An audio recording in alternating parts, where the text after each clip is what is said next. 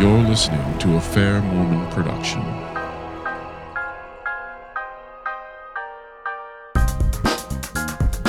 Welcome to Fair Mormon's Front Page News Review, where we provide context and analysis of the past week's media coverage of Mormons and the LDS Church.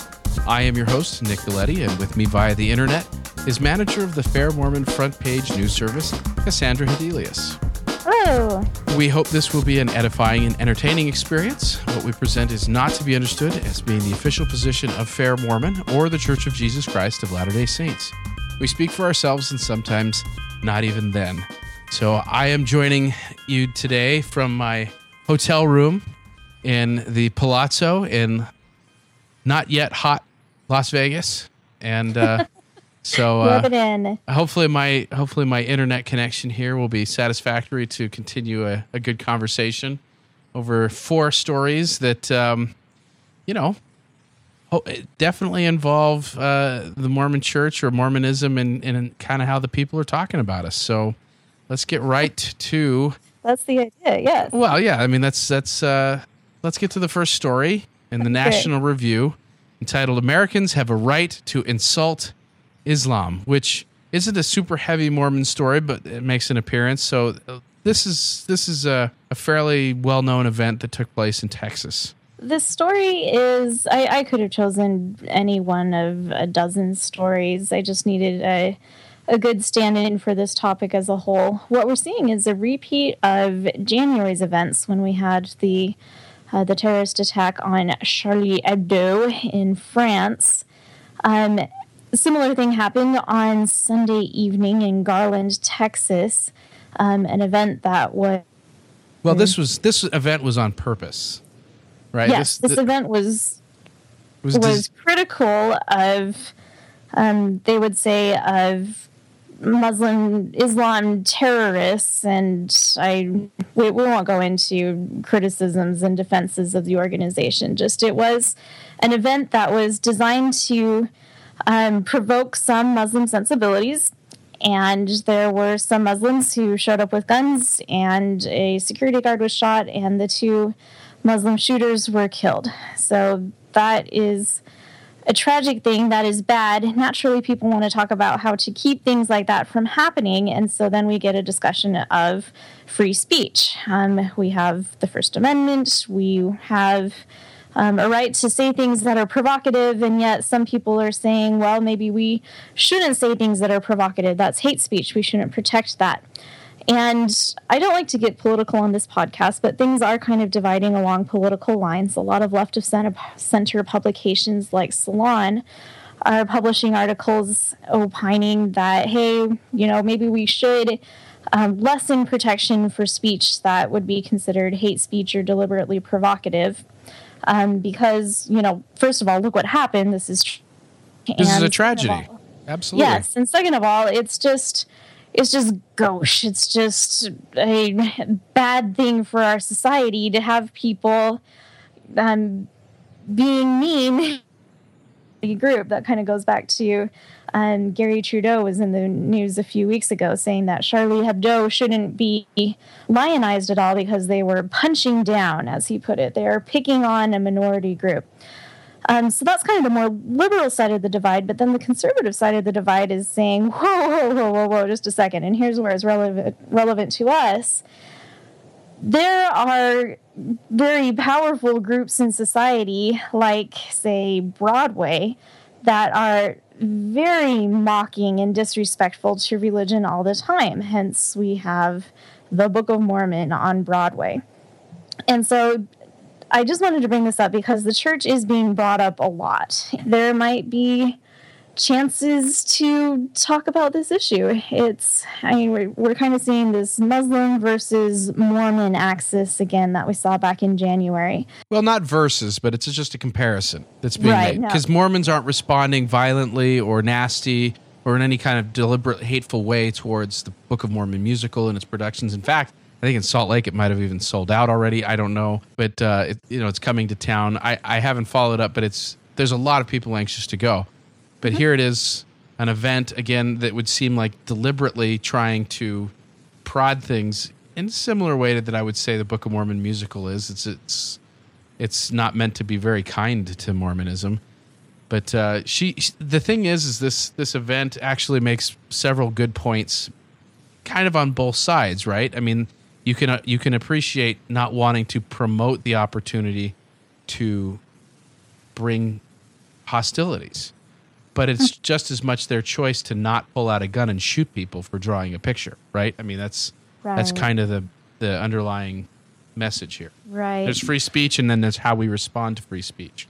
And so, I mean, it's just unfortunate that any of this has to happen at all. But hey, reality is messy. In the end, this isn't really about the church. It's just that the comparison is so obvious that everybody is making it. Yeah. So that's just something to keep an eye out for in the news right now. Um, yay, Mormons! We don't kill people when they make fun of our religion. Exactly. Which But A low bar to cross, but we crossed yeah, it. yeah. Thanks, guys. That's that's great. that's their opinion of us. So, well, there is another opinion of us that it came out in the Economist that actually I would consider to be quite um, quite positive. um, it's It's a good certainly yeah, and it's called "Young, Tolerant, and Surprising: Some Lessons in Practical Conservatism." Let me say that again with with my, not my tongue in the way. Some lessons in practical conservatism from the Desert West. So this article was is a very interesting read in my opinion because their opinion of history, church history, is interesting. It's not necessarily negative, but it's also not entirely correct. But it's it's better than some people tell the history of the Mormon Church and how Utah was founded because this is mostly about Utah today, not about Utah from the beginning.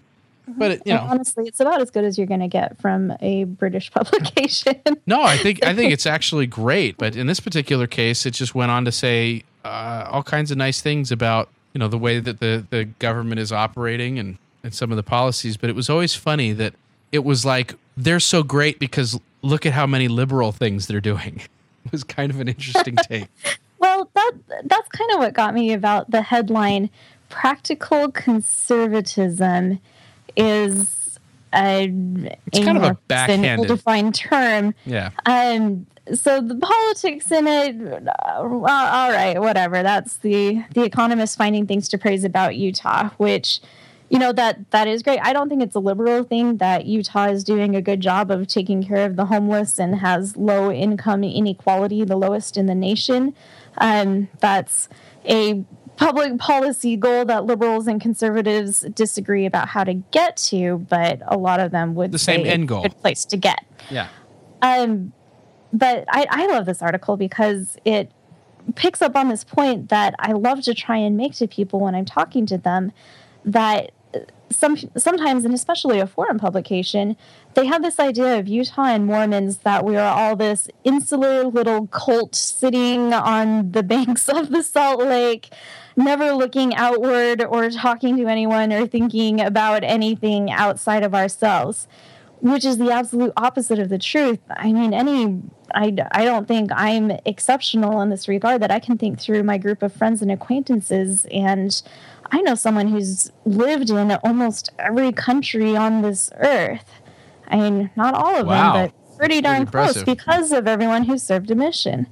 And we're the most cosmopolitan, globe-trotting group that I know of. I don't think there is another another American religious group that can hold a candle to what we have. So it's just awesome to see a publication picking up on that. And Yeah. there are a lot of people who still don't like us, don't agree with our ideas and values and positions, but I'd, I would love for more people to notice that Mormons have gotten out in the world. Yeah. We're not insular.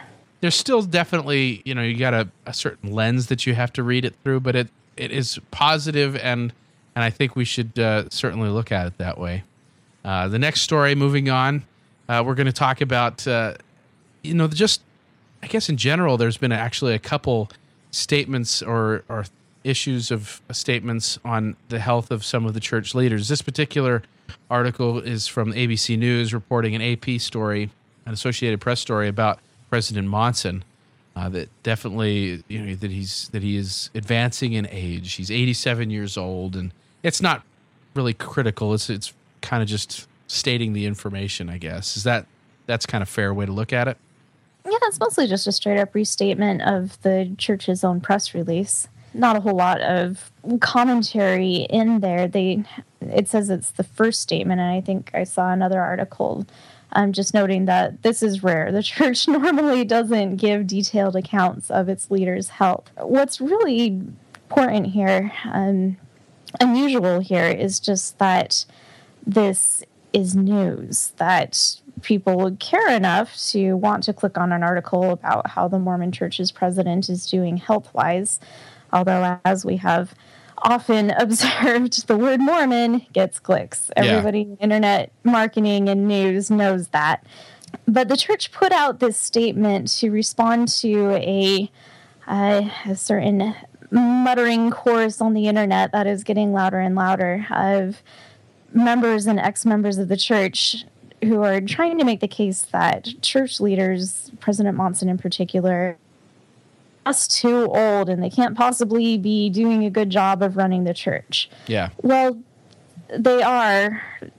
I, they they can be doing a good job of running the church.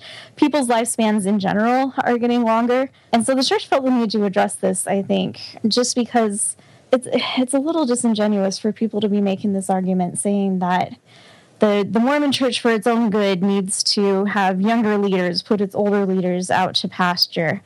Um, you when you haven't met with someone, you haven't been able to diagnose them and any of their their health problems that they're having. That's I mean, it, it just kind of has an anti-ageist bias to it um, that I think in other contexts would be met with scorn, like, "Hey, that that's not very nice. Why would you make a blanket statement like that? Old people can be doing just fine. You you can only make that determination on a case by case basis."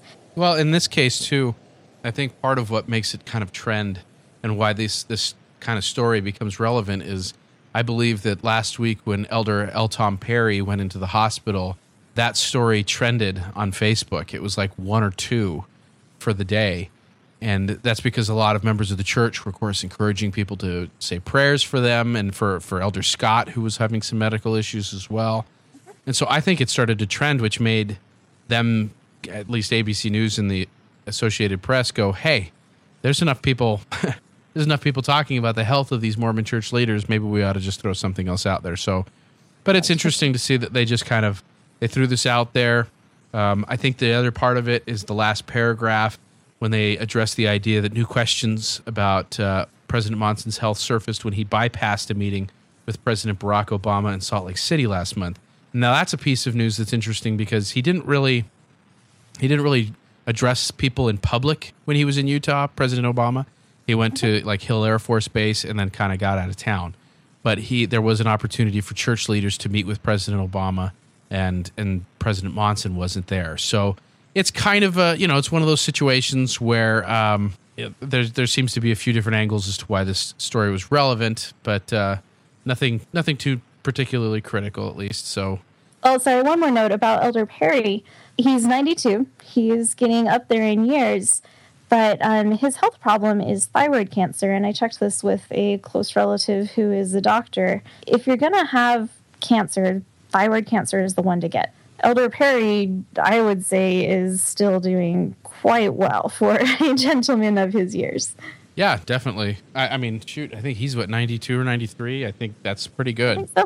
He yep. uh, he's he's got quite a bit of energy and and spunk for someone of that age. But yeah, absolutely.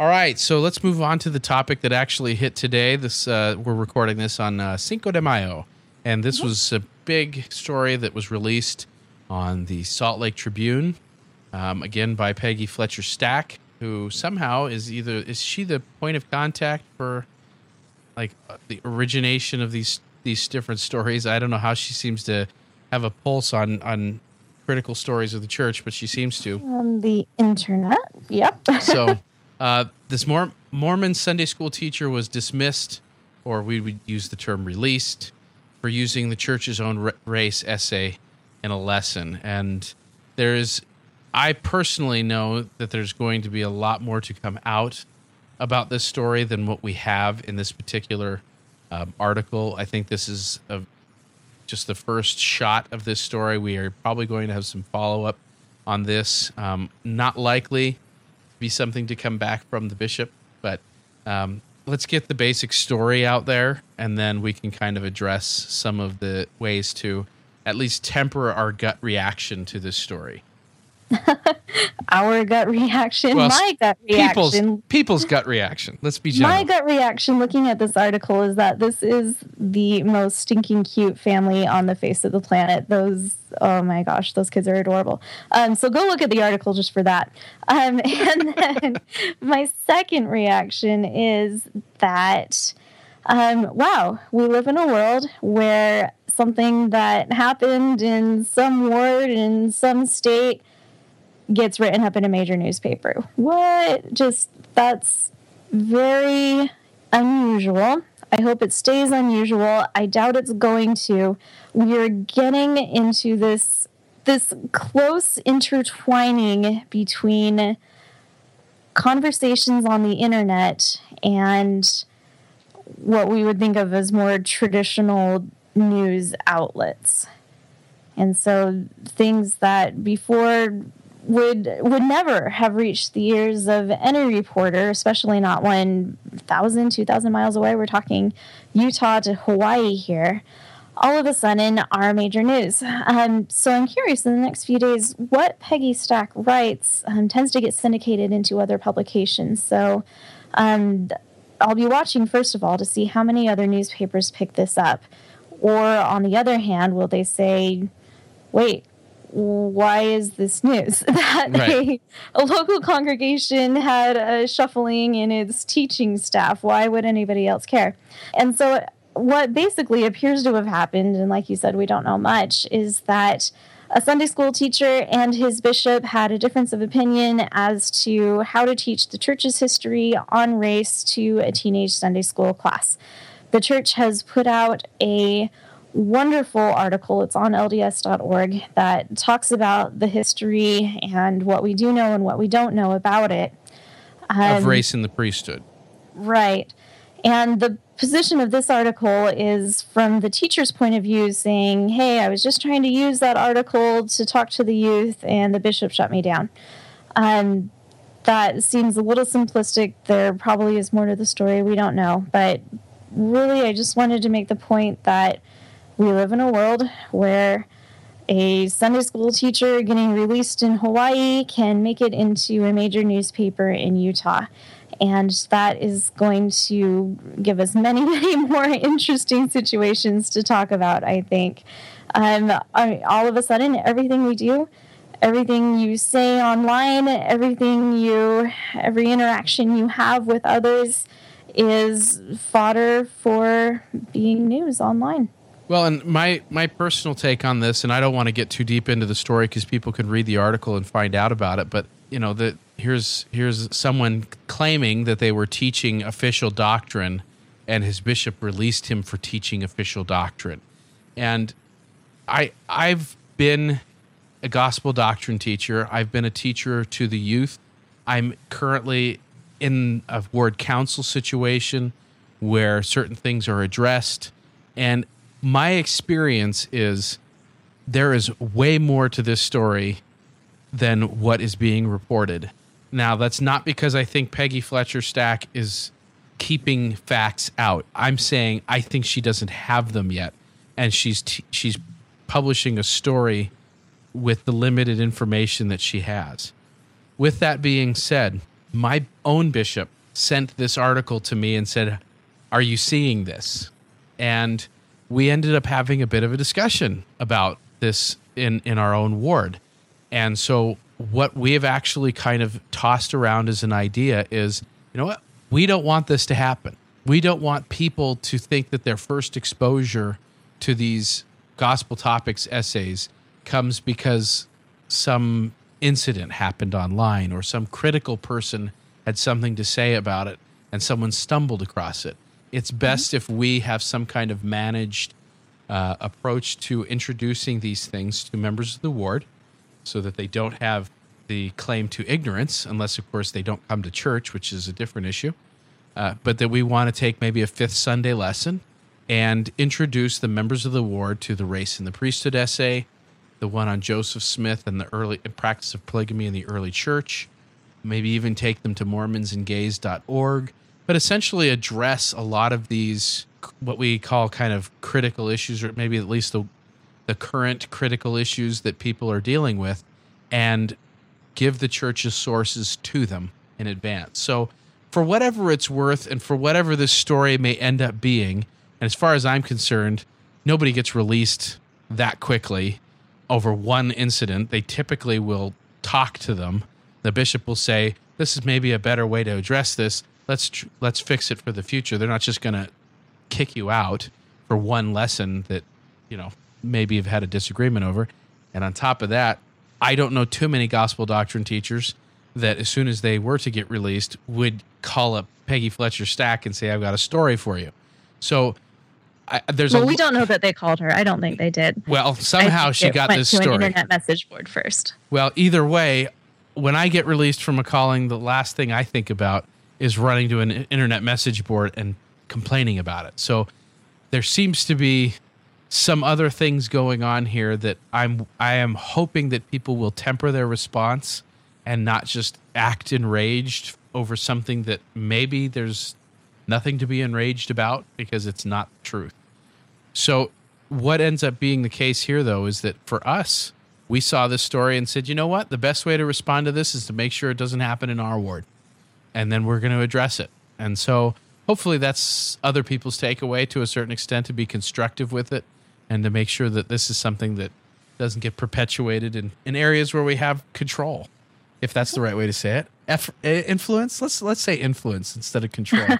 that sounds that's a much nicer word. I think that is definitely the best and most constructive takeaway from this. Yes. So Encourage as many people as possible to read these essays and be familiar with them. That's Absolutely. Definitely Absolutely. the right answer. And and I, as I understand it, I think someone mentioned that uh, even CES teachers, you know, church educational system teachers have a, a separate portal or web page on how to teach these different essays within things. So I know that the church is trying to find ways to disseminate this information to the populace and and do so in a in a productive and constructive way. So we want to encourage you to talk to your bishops if you have any questions about these uh, essays. If you're a teacher, if you're just uh, a lay member that is interested, they're out there. You can also go to fairmormon.org. We have articles and blog articles at blog.fairmormon.org to talk about these essays and, and how they can help sustain your faith and give you answers to questions that you may have. Conference is coming up, the Fair Mormon Conference. Um, we want to give a plug for that and uh, say that I think to it's only got a couple more weeks left of the early bird pricing. So you're going to want to definitely do that. May. Yeah. So It's held in Provo, Utah. So, especially anybody who's there locally, come on by. It's a Yeah. great time. absolutely. And you can hear Cassandra tell us all how to be be- better people, right? That's what your, your presentation is. No. No? Sorry. I only talk about things I'm qualified on. All right. Well, that's all right. I'm Any- talking about something else, though. Definitely. Actually, are you allowed to give your title yet, or is that kind of being held under under wraps? Well, it's that. So, therefore, okay, the title is um, A House of Order Recycled Challenges to the Legitimacy of the Church. Wow, you sound all kinds of college with that. Yeah, it's got like a colon and a subtitle. It makes it really. That's official official. That's that's good stuff. that's worth the ticket right there. No, it's it's I think an important topic, and I hope it will be a good talk. We'll see you come August. Fantastic. So please go and uh, subscribe to our podcast in iTunes. We have uh, a special Fair Mormon front page news review podcast stream that you can subscribe to, or you can subscribe to the Mormon Faircast, also in iTunes. I believe we are on Stitcher, and there is a podcast, free Mormon podcast app that's actually made, and we're included in that, uh, along with several other LDS podcasts for the Android platform. So please go check that out and uh, subscribe to all our podcasts. You know, I I, I want to take a second to say that even though we lost the podcast award to an atheist podcast, We didn't lose. We just didn't come in first. yeah, yeah, they, there there was no losers, right? Just only one only one winner. Uh, that we still do good work and it's still worth listening to. So, uh, so give it a listen, and uh, we'll check back in with you next week when I will be back in Utah, and uh, hopefully with a slightly more stable internet connection. All right, that's it. Are they gone? If you want them to be, they might Okay. still be listening right now.